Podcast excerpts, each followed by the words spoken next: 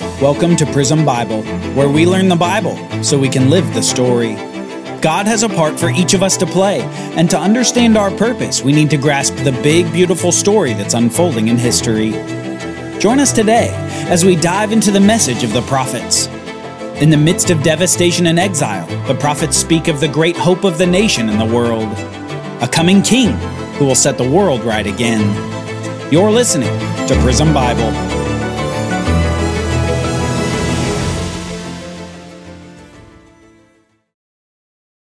Has God forgotten his promises? Those great big promises, and especially those to Abraham and David? Has he forgotten the seed that was promised to the very first woman? This one through whom all the nations of the world would be blessed. The one who would rule on David's throne in an everlasting kingdom. Have all God's promises come to naught? Has God forgotten?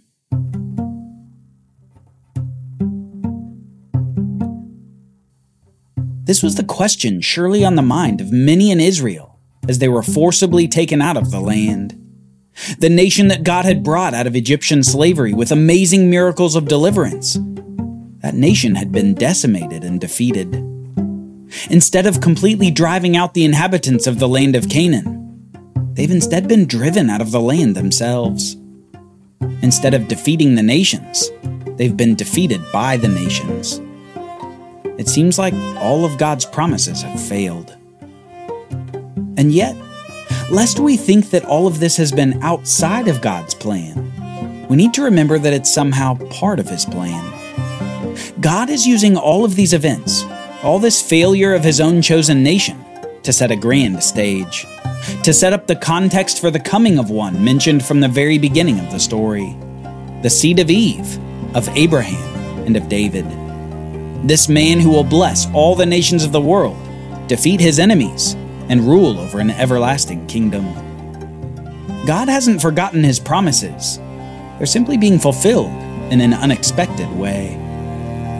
God still has a future for the 12 tribes of Israel, because exile isn't the end. Instead, exile is a further means that God is using toward a more glorious end. An end with Israel's tribes reunited in the land of Canaan under the banner of the promised king.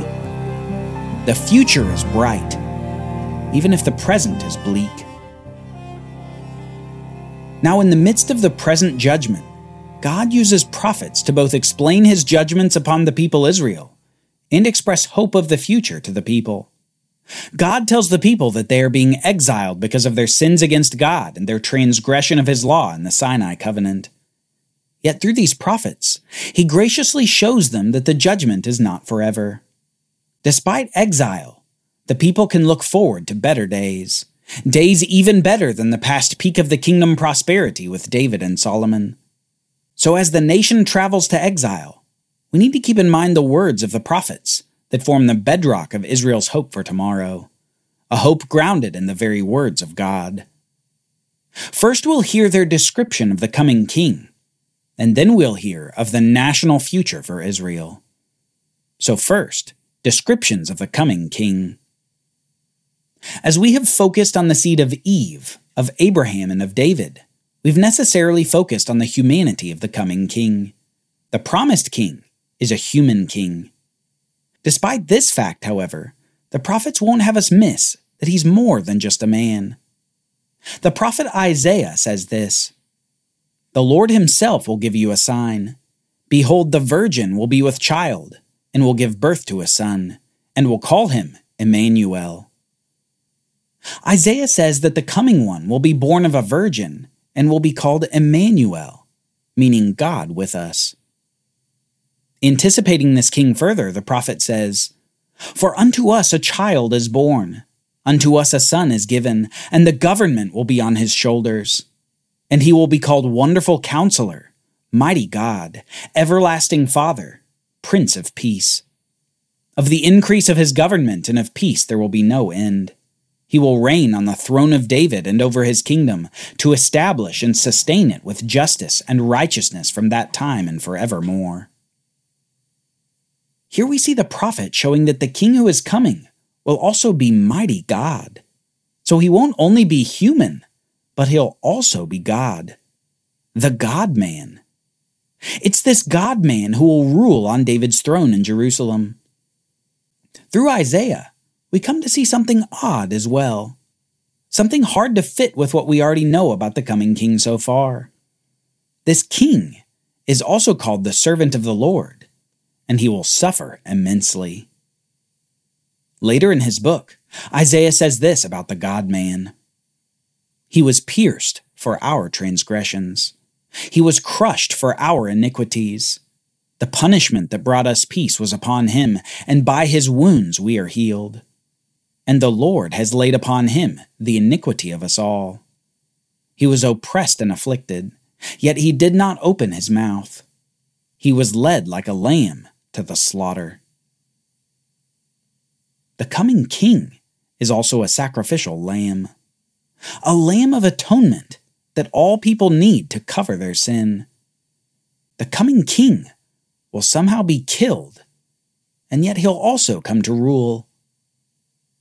Isaiah says this next After the anguish of his soul, he will see the light of life and be satisfied. By his knowledge, my righteous servant will justify many, and he will bear their iniquities. Somehow, this God man will suffer for the sins or iniquities of the people, and he will die in the process. Yet he will also somehow see the light of life and be satisfied. How can one die for sins and yet see life and be satisfied? Well, the simple answer is resurrection.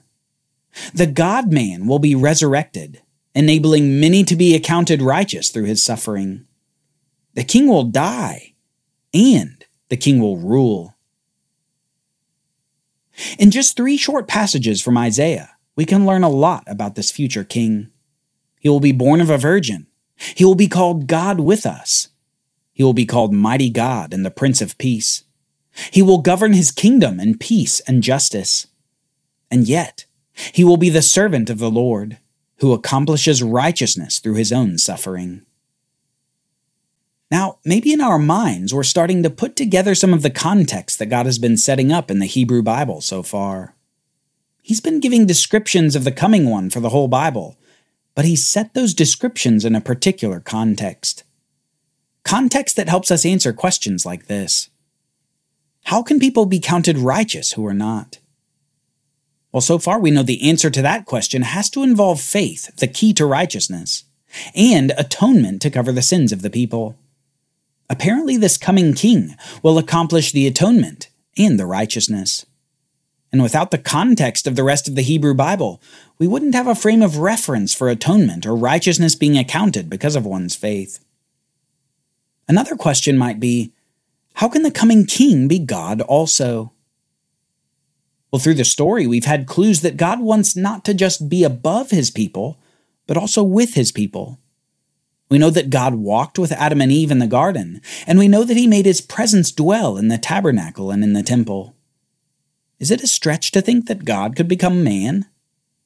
Not if we're following the story. Another question is how can we understand that the coming king will be resurrected? There's really only one viable biblical solution to someone dying and then ruling over an everlasting kingdom. And that solution is resurrection, which the Bible story helps us with too. It's significant that one of the most important prophets so far performs the first resurrection of the Bible, when Elijah raises the widow's son from the dead. This is just another example of a precedent set in the Hebrew Bible that's further exemplified in the coming king. These questions are just a taste of what's hinted at in the story so far. Context that demands resolution, promises that demand fulfillment, problems that must be solved. The story so far shows us that God doesn't show up as a human on the world stage with no resume. No, he comes having all the credibility of miraculous deliverance, the preview of ultimate atonement, the promises to Abraham and David, and a promised future for the world. The red carpet on which the coming king enters the world is the whole Hebrew Bible that testifies about his coming and his purposes in the world. The prophets, however, don't just speak of the coming king. They also speak about the future of Israel under the reign of the coming king. Isaiah says this about the coming servant of God.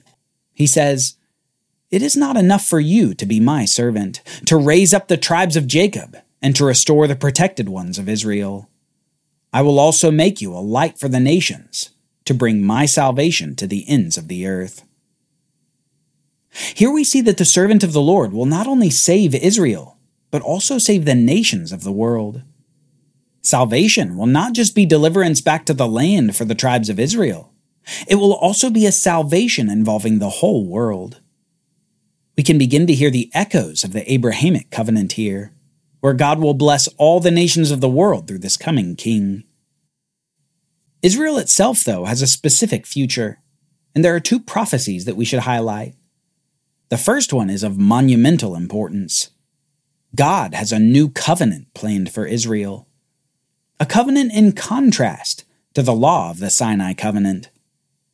The prophet Jeremiah says this Behold, the days are coming, declares the Lord, when I will make a new covenant with the house of Israel and with the house of Judah. It will not be like the covenant I made with their fathers when I took them by the hand to lead them out of the land of Egypt a covenant they broke, though I was a husband to them, declares the Lord. But this is the covenant I will make with the house of Israel after those days, declares the Lord.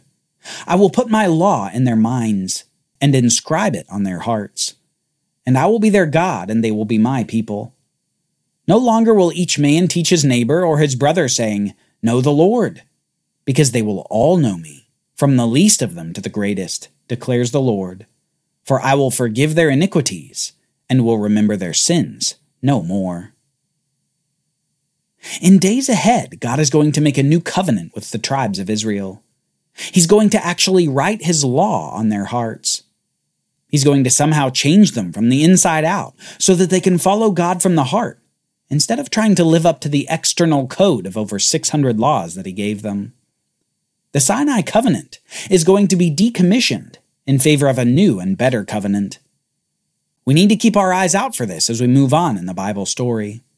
In days coming, we're looking forward to a new covenant. Finally, this same prophet gives an expectation of the near future for Israel, too. A future that they can count on in the short run, as they look forward to the fulfillment of all the amazing promises that God's given through the prophets so far. Though the kingdom of Judah heads to Babylon in exile, they yet have a hope for the future. Listen to this time frame that the prophet communicates. This is what the Lord says When Babylon's 70 years are complete, I will attend to you and confirm my promise to restore you to this place. For I know the plans I have for you, declares the Lord plans to prosper you and not to harm you, to give you a future and a hope. Though Babylon has defeated the kingdom of Judah, here we see the time frame of Judah's exile in Babylon. It's going to be 70 years until a remnant of the people returns to the land. God gives them hope, and He has a future for them. Through the prophets, we discover that God hasn't forgotten His promises. Sin hasn't won, and God hasn't been defeated. God has plans for the nation yet to be accomplished plans for prosperity and not for harm to give you a future and a hope. The plot of the Bible isn't over. Instead, it's thickening. God's promises are coming to the brim and beginning to spill over. He's preparing Israel and the world for something big. Something as monumental as God becoming man. Join us next time as we explore the time of the exile. Judah is in Babylon, but God is still working to bring the kingdoms of the world to their knees before his everlasting king. Don't forget to download the Prism Bible app, our mobile app to help you learn the Bible.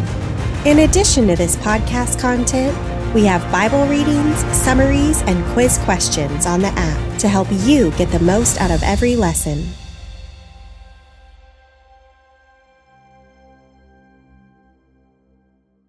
Prism Bible is a project of the Bible Literacy Foundation, a nonprofit dedicated to helping you learn the Bible.